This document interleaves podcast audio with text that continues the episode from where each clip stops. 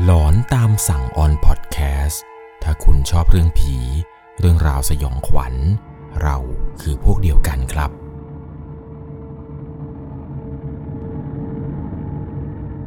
สวัสดีครับทุกๆคนครับ ขอต้อนรับเข้าสู่ช่วงหลอนตามสั่ง อยู่กับผมครับ 1 1 LC เรื่องราวความสยองขวัญในวันนี้นะครับ ที่ทุกคนจะได้รับชมแล้วก็รับฟังกันนี้ เป็นประสบการณ์ผู้ฟังทางบ้านที่เกิดขึ้นที่จังหวัดพะเยาครับ ต้องบอกเลยว่าเรื่องราวเรื่องนี้ผมต้องพาทุกคนย้อนกลับไปประมาณ 25 ปี ตั้งแต่สมัยนู้นเลย มันเป็นเรื่องราวของครอบครัวครอบครัวหนึ่งครับ ของผู้ฟังทางบ้านท่านนี้ที่ได้ไปเจอมาคือ พ่อของเธอจะไปเล่นงานผีตัวหนึ่งครับ ผีตัวนี้เนี่ยทางภาคเหนือครับเขาจะรู้จักกันดีนั่นก็คือ ผีโพง เป็นผีที่มีแสงสว่างเนี่ยออกจากทางจมูกผีตัวนี้นะครับ ปัจจุบันเนี่ยผมเชื่อว่าอาจจะเหลือน้อยหรือไม่เหลือแล้ว แต่ย้อนกลับไปเมื่อประมาณ 20 กว่าปีที่แล้วแล้วก็ ผีโพง มันออกอารวาสหนักมาก เด็กรุ่นใหม่เด็กสมัยนี้เนี่ยอาจจะไม่รู้จักครับ แต่อยากจะให้ลองฟังเรื่องราวเรื่องนี้ก่อน เพราะว่าเรื่องราวเกี่ยวกับผีตัวนี้เนี่ย มันเป็นผีที่โด่งดังมากๆครับในอดีต ก่อนจะเข้าไปรับชมรับฟังกัน ต้องบอกก่อนว่าต้องใช้วิจารณญาณในการรับชมรับฟังกันให้ดี ๆ เรื่องราวเรื่องนี้ครับถูกส่งมาจากผู้ฟังทางบ้านท่านหนึ่ง ชื่อว่าคุณฝน คุณฝนเนี่ยภูมิลำเนาเดิมอยู่ที่จังหวัดพะเยาครับ เรื่องราวที่เกิดขึ้นต่อไปนี้เนี่ยมันเกิดขึ้นเมื่อประมาณ 25 ปีที่แล้ว แล้วมันเกิดขึ้นกับทุกคนในครอบครัวของเธอ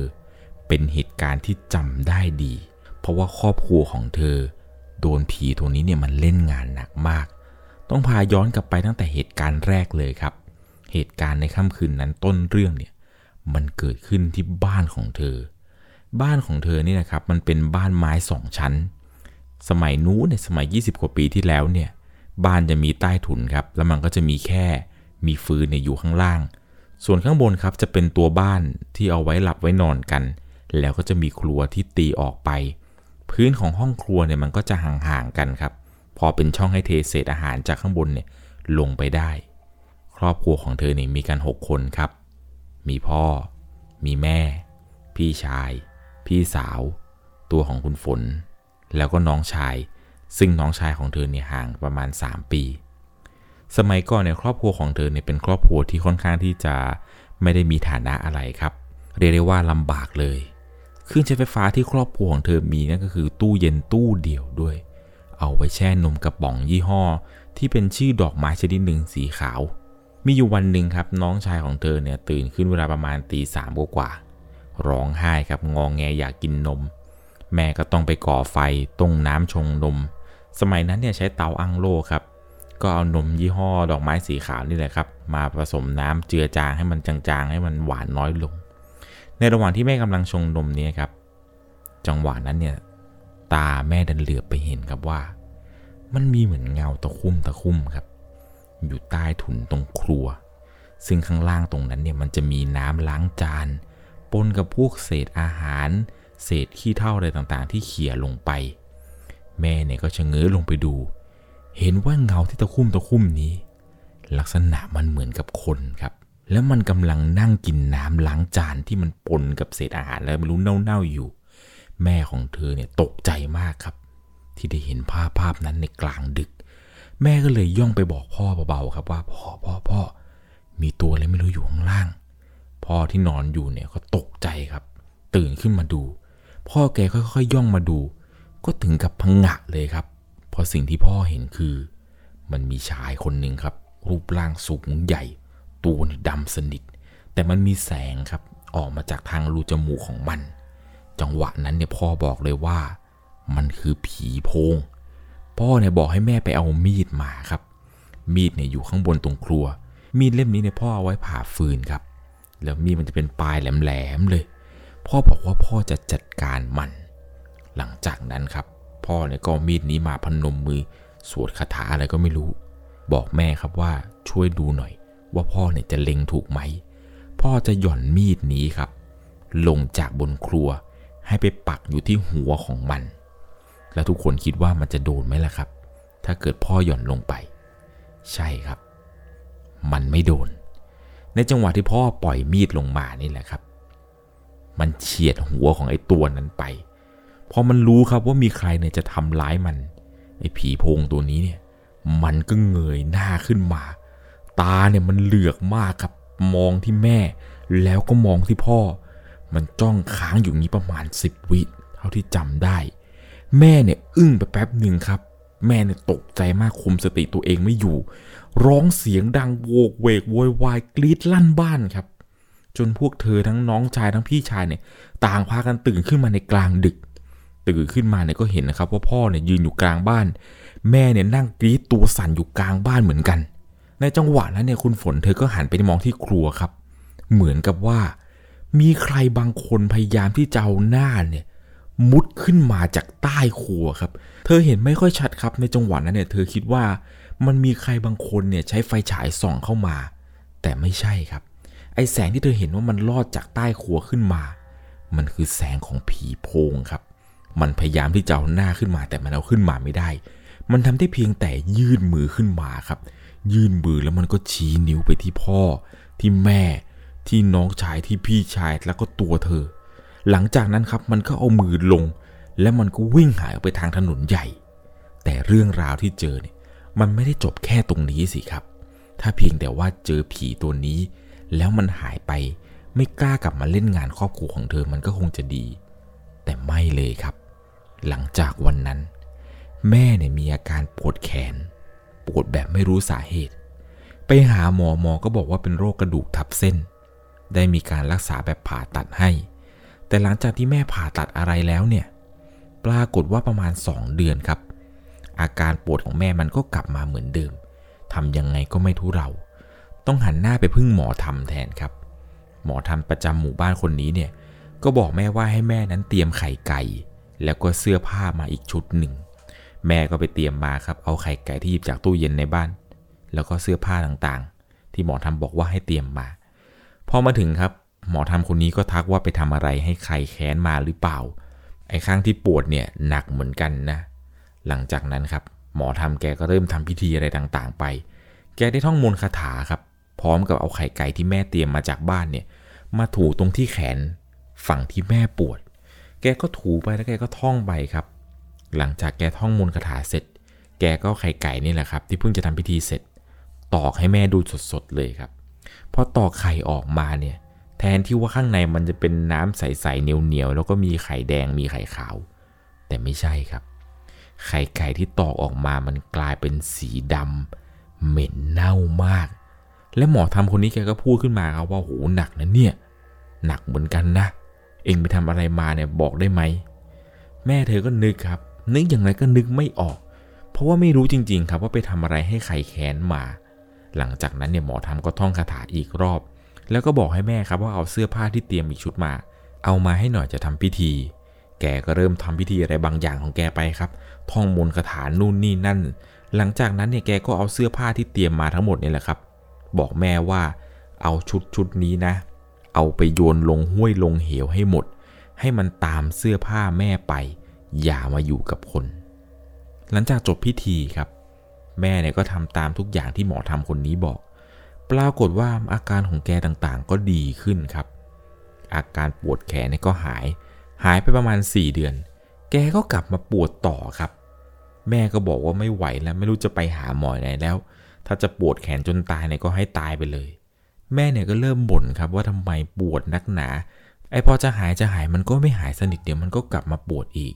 หมอไหนก็ไม่น่าจะช่วยได้แล้วจริง ๆ แกก็พูดบ่นเหมือนกับลมตัดพอนั่นแหละครับ แต่เหมือนกับว่า แขนข้างที่แม่ปวดเนี่ย มันจะเริ่มหนักขึ้นเรื่อยๆ ขึ้นทุกวันทุกวัน สีผิวมันเริ่มเปลี่ยนเรื่อยๆเรื่อยๆจนปัจจุบันนี้ครับ แม่ก็ยังคงบ่นว่าปวดแขนปวดแขน ผ่านมาหลายปี มันก็ไม่หายสักที แต่แกก็เลือกที่จะไม่รักษากับหมอไหนแล้วครับ เพราะว่ารู้อยู่แล้วแหละว่ารักษาไป ยังไงก็ไม่หายสนิท นี่เป็นเพียงแค่เหตุการณ์แรกครับ ที่เกิดขึ้นกับครอบครัวของเธอ หลังจากที่ในค่ำคืนนั้นเนี่ยพ่อกับแม่ตัดสินใจ ที่จะหย่อนมีดลงไปฆ่าผีโพงตัวนั้น เหตุการณ์นี้เนี่ยมันไม่ได้เกิดขึ้นเฉพาะกับแม่เธอเท่านั้นแหละครับ มันยังเกิดขึ้นกับพ่อเธอด้วยเช่นกัน เหตุการณ์ที่พ่อเจอเนี่ยมันค่อนข้างที่จะหนักหน่อยครับ เธอจำได้ว่าพ่อเนี่ยไปทำธุระที่เชียงราย พ่อแกขี่มอเตอร์ไซค์ไป แล้วขากลับ พ่อประสบอุบัติเหตุครับ เป็นอุบัติเหตุใหญ่เลย แกไปชนเข้ากับเสาไฟฟ้าข้างทาง ตอนนั้นเนี่ชาวบ้านที่อยู่ในเหตุการณ์เนี่ยเล่าให้ฟังว่า เห็นว่าพ่อขับมา ก็ขับมาปกตินี่แหละครับ ไม่ได้เร็วอะไรมากมาย ประมาณ 30-50 ในจังหวะที่พ่อขับมาเนี่ยชาวบ้านแถวนั้นเห็นว่ามีคนซ้อนมา คนซ้อนเนี่ยจะตัวดำๆนั่งนิ่งๆ ไม่ขยับ พอรถล้มครับ ชาวบ้านก็ไม่เห็นคนนั้นแล้ว ไอ้คนที่เห็นว่านั่งตัวดำๆซ้อนมากับพ่อด้วย พอรถล้มครับ ชาวบ้านก็ช่วยกันเอาพาพ่อเนี่ยไปส่งที่โรงพยาบาลของจังหวัดเชียงราย ตอนนั้นเนี่ยต้องผ่าตัดสมองใหญ่เลยครับ เพราะว่าเลือดข้างในสมอง อยู่มาได้สามคืน ปรากฏว่าพ่อเสียชีวิต ตอนนั้นเนี่ยเธอเศร้ามากครับ กับการจากไปของคุณพ่อ ไม่คิดว่าอุบัติเหตุครั้งนี้ จะต้องสูญเสียพ่อไป แต่ก็ยังคงติดใจเรื่องเรื่องหนึ่งครับ เรื่องที่ชาวบ้านแถวนั้นพูดถึงว่า มันมีเงาดำๆเนี่ยซ้อนท้ายพ่อมาด้วย ตอนนี้ในครอบครัวของเธอเหลือกันห้าคนแล้วครับ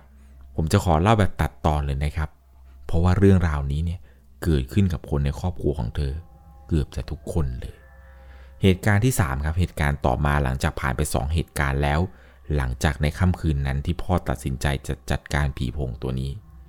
เหตุการณ์ที่ 3 ครับ มันเกิดขึ้นกับพี่สาวคนโต มีแฟนแล้ว แล้วก็ท้องครับ พี่สาวเนี่ยท้องได้ประมาณ 5 เดือนกว่าๆอยู่ดีๆก็เกิดอาการแท้ง หมอเนี่ยไม่ทราบสาเหตุครับ ไม่สามารถวินิจฉัยได้ว่าสาเหตุอะไรทำไมพี่สาวถึงแท้ง เพราะตลอดอายุคันที่ผ่านมานี้ครับ หมอเนี่ยบอกว่าปกติดี จนกระทั่งพี่สาวนี่นะครับ ไปดูเหมือนกับเป็นหมอทำหรือเป็นหมอดูอะไรสักอย่างหนึ่งเขาทักพี่สาวมาครับว่า มีใครขี่คอมึงอยู่ มึงทำอะไร ให้ใครเขาแค้น ตอนนั้นพี่สาวเธอก็ไม่รู้ครับ ว่าได้ทำอะไรลงไป แต่พี่แกเนี่ยไปทำบุญสะดาะเคราะห์อยู่หลายที่มากครับทำอยู่หลายปี สุดท้ายครับ แกก็สามารถมีลูกได้ จนมาถึงเหตุการณ์ที่ 3 ครับ เป็นเหตุการณ์ที่ขึ้นกับพี่ชายอีกคนหนึ่งของเธอ พี่ชายคนนี้ครับ โดนรถชนต้องแอดมิดโรงพยาบาลหลายคืน มีชาวบ้านเห็นว่า ตอนที่พี่ชายขี่มอเตอร์ไซค์มา มีคนซ้อนท้ายพี่ชาย แต่พี่ชายเนี่ยยืนยันครับว่าไม่มีใครซ้อนมาด้วย วันนั้นเนี่ยกลับมาคนเดียวขี่มาคนเดียว ซึ่งในตอนนั้นพี่ชายเนี่ยเป็นคนขับรถส่งนมยี่ห้อหนึ่งครับ แกเนี่ยต้องใช้มอเตอร์ไซค์ในการขนส่ง และมันก็จะมีกระเป๋าที่ด้านหลังเอาไว้ใส่นม แน่นอนครับว่าไม่มีใครนั่งมา แต่คนในระแวกนั้นเนี่ยเห็นเลยครับ ว่าพี่ชายนั้น พาใครก็ไม่รู้ครับนั่งซ้อนมาตัวดำๆแบบตัวไม่เกลียม คล้ายๆกับชาวบ้านที่ในวันนั้น เห็นว่าคนตัวดำๆเนี่ยมันนั่งซ้อนท้ายพ่อของเธอ แต่โชคดีหน่อยครับที่พี่ชายเนี่ยไม่ถึงขั้นเสียชีวิต แต่ก็แอดมิดอยู่โรงพยาบาลหลายคืนเลย เหตุการณ์ที่4ครับเป็นเหตุการณ์ที่เกิดขึ้นกับตัวของเธอ สมัยนั้นเนี่ยเธอได้ไปเล่นกับเพื่อนๆครับจำได้ว่าตรงนั้นเนี่ยมันจะเป็นแอ่งน้ำ เธอกับเพื่อนๆเนี่ยก็พากันเล่นน้ำกันไปครับ แต่มันเกิดเหตุการณ์แปลกๆ เหตุการณ์ที่เธอนั้นจมน้ำเธอเนี่ยคิดในใจว่ายังไงตัวเองก็น่าจะไม่รอดแล้ว เพราะในขณะที่เธอเนี่ยกำลังตะเกียกตะกายครับ ตะเกียกตะกายกำลังจะขึ้นมา เธอมีความรู้สึกว่ามันมีมือครับ มาจับที่ขาของเธอ แล้วก็พยายามกระชากเธอลงไปในน้ำให้ลึกกว่าเดิม เธอก็ใช้มือนี่แหละครับ ตะเกียกตะกาย แต่ไอ้มือที่มันจับที่ขาของเธอเนี่ยมันก็พยายามดึงเธอให้ลึกลงไป โชคดีมากครับที่เพื่อนเนี่ยพากันตะโกนให้ผู้ใหญ่แถวนั้นเนี่ยลงมาช่วยเธอได้ไว้ทันพอดี ไม่อย่างนั้นเนี่ยเธอก็คงจะเสียชีวิตอยู่ในบ่อน้ำในบึงน้ำแห่งนั้นอย่างแน่นอน ส่วนน้องชายคนเล็กของเธอครับ ยังไม่มีเหตุการณ์อะไรเกิดขึ้น อาจจะเป็นเพราะว่าในค่ำคืนนั้นครับ ตัวของน้องชายคนเล็กเนี่ยไม่ได้อยู่ในเหตุการณ์ที่ว่าพ่อเนี่ย จะปล่อยมีดลงไปฆ่าผีโพงตัวนั้นหรือเปล่า ก็เลยไม่ได้เจอ เพราะว่าในค่ำคืนนั้นครับที่อยู่กันเนี่ยมีพ่อ มีแม่ พี่ชาย พี่สาว แล้วก็ตัวเธอ อยู่กัน 5 คน แล้ว 5 คนนี้ครับก็ค่อยๆ โดนผีโพงตัวนั้นเนี่ยเล่นงานกันไปทีละคนทีละคนทีละคน แม่เนี่ยไม่ได้เป็นคนที่ปล่อยแล้วครับ แต่แม่เนี่ยเป็นคนการะยาให้พ่อ แม่เนี่ยปวดแขนครับ โดยที่ไม่ทราบสาเหตุ พ่อเนี่ยเสียชีวิต ส่วนพี่ชายเนี่ยสาหัส พี่สาวเนี่ยแท้งโดยที่ไม่ทราบสาเหตุ ตัวเธอเนี่ยเกือบจมน้ำตาย เธอบอกว่าเหตุการณ์ทั้งหมดนี้ครับ มันเนี่ยเกิดขึ้นทีละคนทีละคน หลังจากในค่ำคืนนั้น ที่พ่อเนี่ยจะจัดการกับผีโพงตัวนั้น และทุกคนในบ้านครับ คุยกันครับว่า เรื่องราวต่างๆ เรื่องราวทั้งหมดที่เกิดขึ้นกันในครอบครัวเราเนี่ย มันเกิดขึ้นหลังจากที่พ่อเนี่ย ปล่อยมีดลงไปจากบนหัววันนั้นที่จะไปแทงบนหัวผีโพงตัวนั้นแหละครับ มันน่าจะแค้น แล้วมันค่อยๆ ตามเก็บชีวิตทีละคนทีละคนทีละคน ซึ่งผีโพงนี้ครับถ้าตามความเชื่อทางภาคเหนือแล้วเนี่ย มันก็คือผีที่เกิดขึ้นจากพวกที่เล่นไสยศาสตร์นั่นแหละครับอารมณ์คล้ายๆกับพวกผีปอบนั่นแหละครับ ที่เล่นของจนสุดท้ายในของเข้าตัวเอง แล้วมันก็ควบคุมวิชาในตัวเองไม่ได้ครับ มันก็จะกลายเป็นผีโพง ผีโพงเนี่ยมันจะมีลักษณะพิเศษคือมันจะส่องแสงสว่างออกมาได้ครับ กลางวันเนี่ยมันจะเป็นเหมือนคนปกติทั่ว ๆ ไปเลย แต่พอตกกลางคืนแล้วนี่แหละครับ ร่างเนี่ยจะกลายเป็นผีโพง จุดเด่นของผีโพงคือมันจะมีแสงสว่างจากดวงไฟที่ออกมาทางจมูก ออกหากินพวกของคาวสกปรกอะไรต่างๆ พวกเน่าเหม็นอะไรเนี่ยครับ ออกกินเหมือนกับพวกผีกระสือผีปอบเลย โดยปกติแล้วครับผีโพงเนี่ยจะไม่ค่อยทำร้ายมนุษย์เท่าไหร่ แต่ถ้าหากว่ามันถูกคุกคาม หรือมันจู่โจมเนี่ย มันจะเล่นเอาตายเลยครับ หากว่าผู้ใดไปทำอะไรให้มันไม่พอใจแล้วก็ มันจะเล่นงาน มันจะทำทุกวิถีทางครับ เพื่อที่จะมาแก้แค้นคนที่ต้องการที่จะทำร้ายมัน เพราะว่าผีโพงเนี่ยมันเป็นผีที่ค่อนข้างที่จะอาฆาตแค้นมากครับ คล้ายๆ กับว่ามันจะไม่ค่อยยอมมนุษย์เท่าไหร่ครับ ถ้าเกิดไปรังแกมันก่อนหรือไปทำอะไรมันเนี่ย มันถึงขั้นเอาตายเลยแหละครับ ผีโพงจริง ๆ แล้วเนี่ยมันกลัวคนครับ แต่มันเนี่ยไม่ชอบให้คนมารังแกมัน ผมเคยได้รับฟังเรื่องราวเกี่ยวกับพวกผีโพง ผีเป้าอะไรตั้งแต่สมัยผมเนี่ยเด็ก ๆ แล้วล่ะครับ สมัยเล็กๆเนี่ยผมไปอาศัยอยู่กับยายทวดอยู่ที่จังหวัดพะเยา ก็มีผู้เฒ่าผู้แก่นี่แหละครับ เคยเล่าให้ฟังเกี่ยวกับพวกผีเป้าผีโพงต่างว่าเออในสมัยก่อนเนี่ยมันออกอารวาสหนักนะ สังเกตดูง่ายๆว่าพวกผีโพงเนี่ยมันจะมีแสงออกจากทางจมูก มันคล้ายๆกับว่าคนกินหลอดไฟเข้าไปครับ แล้วมันก็จะมีแสงออกจมูกบ้างออกตาออกหูเลยของมันบ้าง สังเกตง่ายครับ ตอนเจอพวกผีโพง แต่ถ้ากลางวันเนี่ยไม่รู้เลยนะครับ บางทีแล้วเนี่ยคนในหมู่บ้านที่เราเดินสวนกันไปปะปนกันไปเนี่ย อาจจะเป็นผีโพงก็เป็นไปได้ เรื่องนี้ครับผมต้องบอกเลยนะครับ ว่ามันเป็นความเชื่อส่วนบุคคลจริง ๆ นะครับ เกี่ยวกับการพบเจอเรื่องอะไรแบบนี้ แล้วผมก็ต้องขอแสดงความเสียใจกับเหตุการณ์ที่เกิดขึ้นกับครอบครัวของคุณฝนด้วยนะครับ คิดดูนะครับว่าหลังจากวันนั้นที่พ่อเนี่ยเล่นงานในผีตัวนั้นไป ถ้าวันนั้นเนี่ยพ่อปล่อยมีดลงโดนเนี่ยก็อาจจะรอดนะครับ แต่ปรากฏว่าไม่โดนนี้สิ มันคงแค้นหน้าดูครับ มันค่อยๆไล่เก็บชีวิตทีละคนทีละคนของคนในครอบครัวเธอ พ่อเนี่ยหนักสุดเลยครับ พ่อเป็นคนปล่อยมีดลงไป พ่อก็ต้องเสียชีวิตไปจากอุบัติเหตุที่ชาวบ้านเนี่ยเห็นครับว่า มีใครก็ไม่รู้ซ้อนมาด้วย ทั้งที่พ่อเนี่ยไปคนเดียวแท้ๆ ส่วนแม่เนี่ยแค่ดูระยะให้พ่อครับว่าพ่อจะปล่อยลงได้ไหม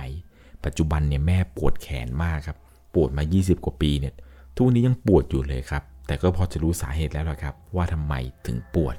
ส่วนพี่สาวของเธอเนี่ยท้องอยู่ก็แท้ง ส่วนพี่อีกคนนึงเนี่ยประสบอุบัติเหตุจนต้องเข้าแอดมิดโรงพยาบาลไปหลายคืน ส่วนเธอนั้นเนี่ยก็เรียกว่าหนักเหมือนกัน เพราะว่าเธอเกือบจะจมน้ำตาย คิดดูนะครับว่าแต่ละคนแต่ละคนเนี่ยเจอเหตุการณ์ต่างกันไป มันน่าจะมาจากความแค้นนี่แหละครับ ความแค้นของผีโพงตัวนั้น โชคดีแล้วล่ะครับ ที่วันนั้นเนี่ยน้องชายของเธอไม่ได้อยู่ในเหตุการณ์ที่พ่อเนี่ยปล่อยมีดลงไปจะฆ่าผีโพงมันยังไงแล้วนะครับ เรื่องราวเรื่องนี้ต้องบอกก่อนเลยว่าต้องใช้วิจารณญาณในการรับชมรับฟังกันได้ดีๆ เพราะว่าเรื่องราวทั้งหมดที่ผมเล่าให้ฟังนี้ เป็นเหตุการณ์ที่เกิดขึ้นจริง ๆ กับครอบครัวของคุณฝนครับ ก่อนจากกันไปในค่ำคืนนี้ ถ้าคุณชอบเรื่องผี เรื่องราวสยองขวัญ เราคือพวกเดียวกัน ใครมีประสบการณ์เรื่องราวความสยองขวัญ อยากจะมาแชร์อยากจะมาถ่ายทอดเกี่ยวกับพวกผีสมัยก่อน ผีเป้าผีโพงผีกระสือผีกระหังผีปอบ สามารถส่งเรื่องราวคุณมาได้ที่ Facebook Fanpage 1LC หรือในปัจจุบันนี้ใครยังพบเห็นผีโพง หรือผีที่มีแสงสว่างออกจากรูจมูกอีก ลองคอมเมนต์เพื่อนๆได้อ่านหน่อยนะครับ ว่าคุณนั้น ไปเจอเหตุการณ์อะไรมา ยังไงแล้วแล้วก็ก็ขอให้คุณโชคดีครับ อย่าได้เจอผีกัน แต่ถ้าเจอแล้วก็ส่งเรื่องราวของคุณมาได้ครับ ผมยังรออ่านอยู่ สวัสดีครับ สามารถรับชมเรื่องราวหลอนๆเพิ่มเติม ได้ที่ YouTube Channel 1 LC ยังมีเรื่องราวหลอนๆที่เกิดขึ้นในบ้านเรา รอให้คุณนั้นได้รับชมอยู่นะครับ